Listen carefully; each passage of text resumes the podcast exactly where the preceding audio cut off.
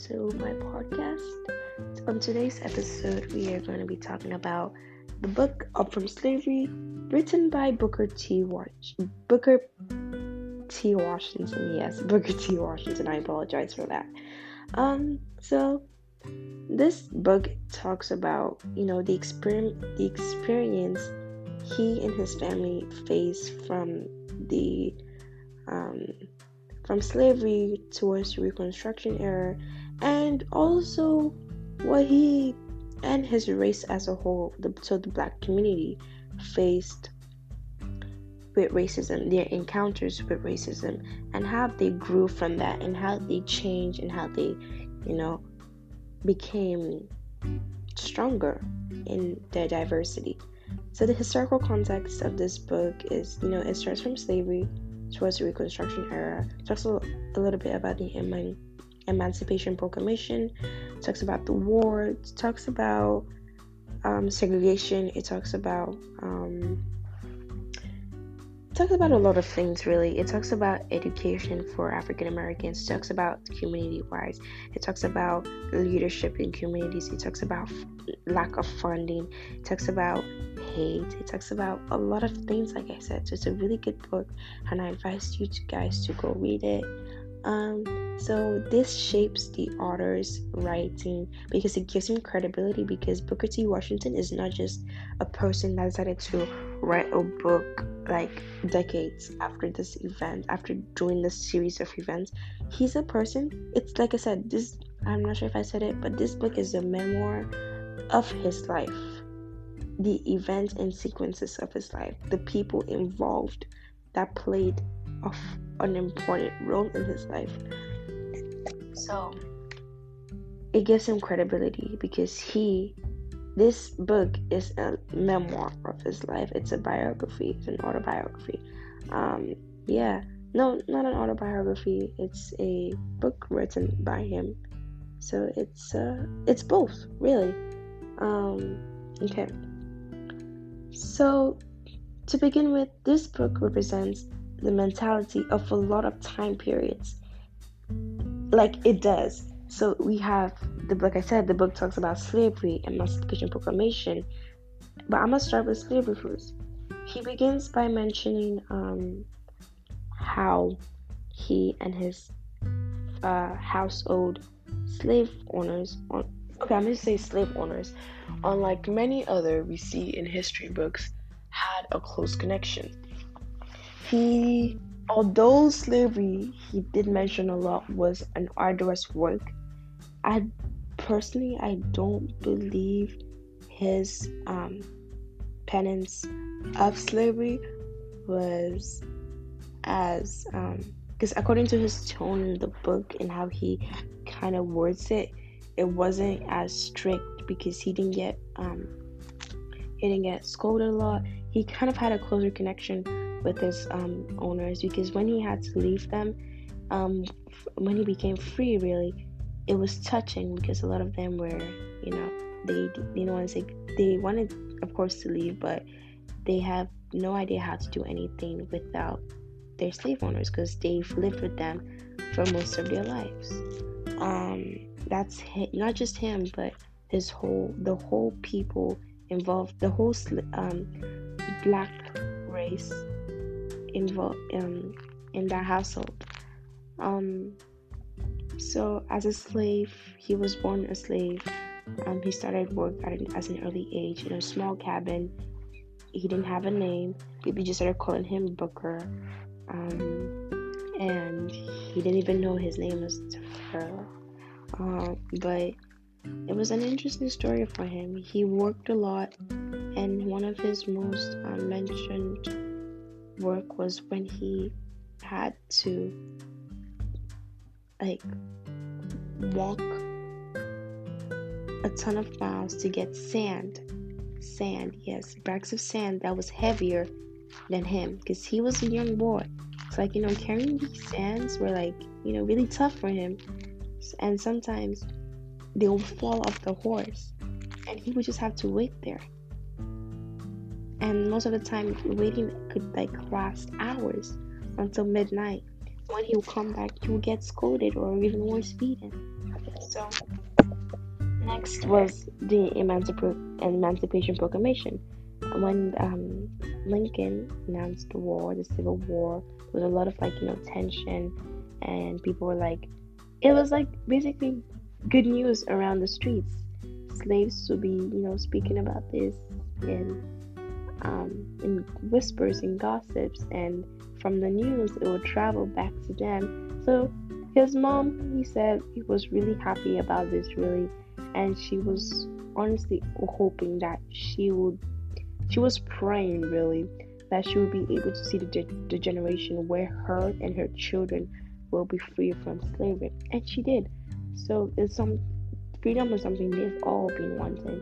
So regardless of how you put it, slavery upon slavery is still slavery.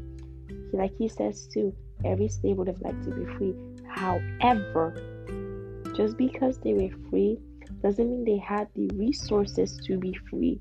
You get what I'm saying?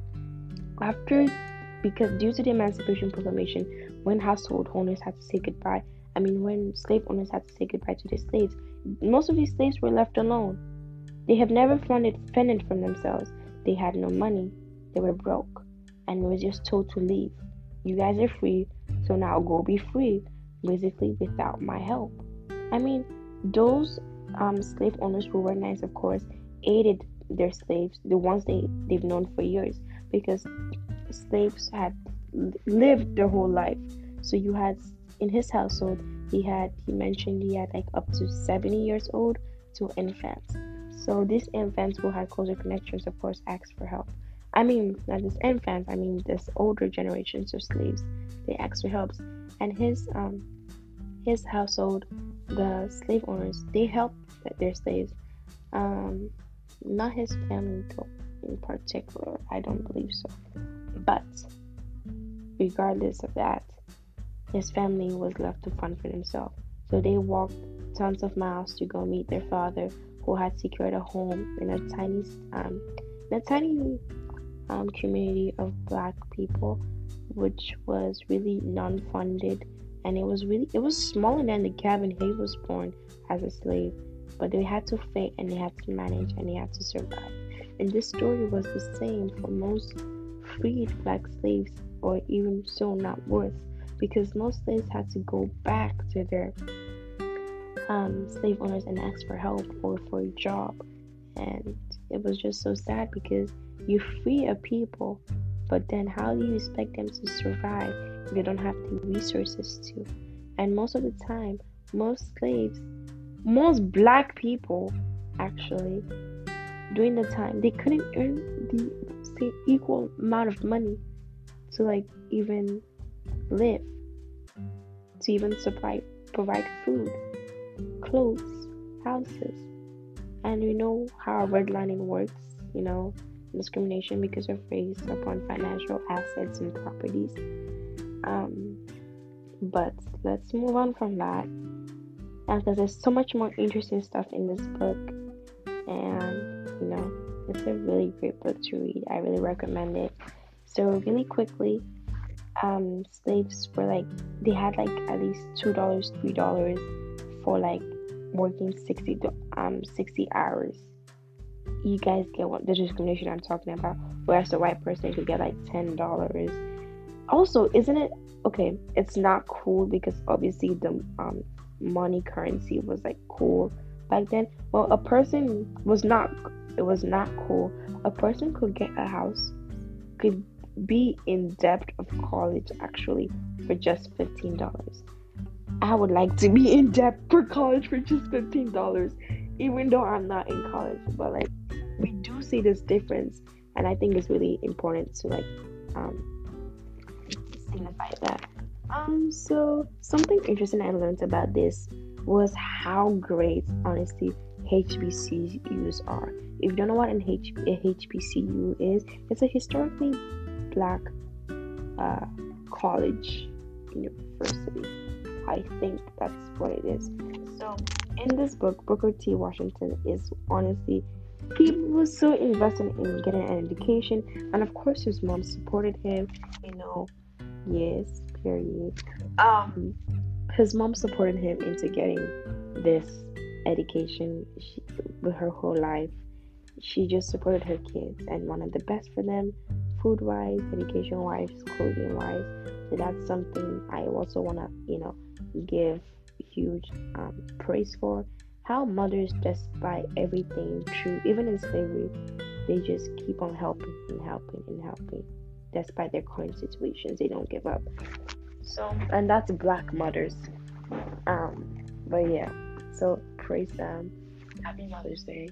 Um so he got into Hampton University.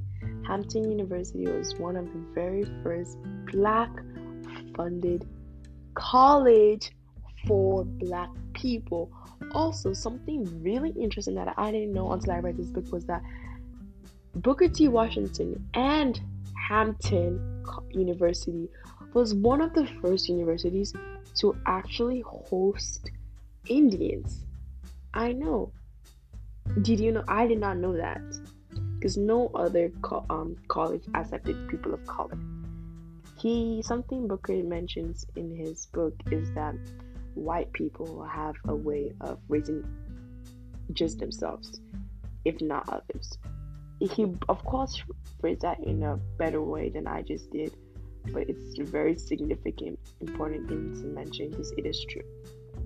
They raise things up but they're not raising anyone around them but just themselves. You know, but black people raised a people different from they, who they were upon their circumstances and conditions. They raised themselves together, and those are the accomplishments I'm talking about. Despite the prejudices, the setbacks, the hindrances, they were able to obtain far more greater than anything anyone could ever limit them to. They made new standards despite the race, the segregation, the hate, the everything. Also, another fun fact was that when Booker T. Washington was hosting the Indian Association, uh, he was because he was made a mentor slash teacher for these Indian people. Even when helping them as a teacher, he was still told oh, you can't come into this place. I'm sorry.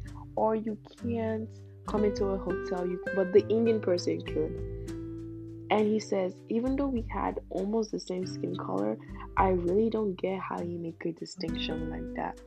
So, what really makes this book revolutionary is the fact that he, you know, uses little hints like this, and he's so subjective to it. Most history books are like they talk distinctively about it. But booker he goes subversely like you know slowly. He himself was trying he makes the readers try to understand his thought process into how he felt about this whole you know new era of segregation racism of how he was like okay i see what you did that was not fair i'm gonna try to understand that but history books are like more of a summarization of everything that happened.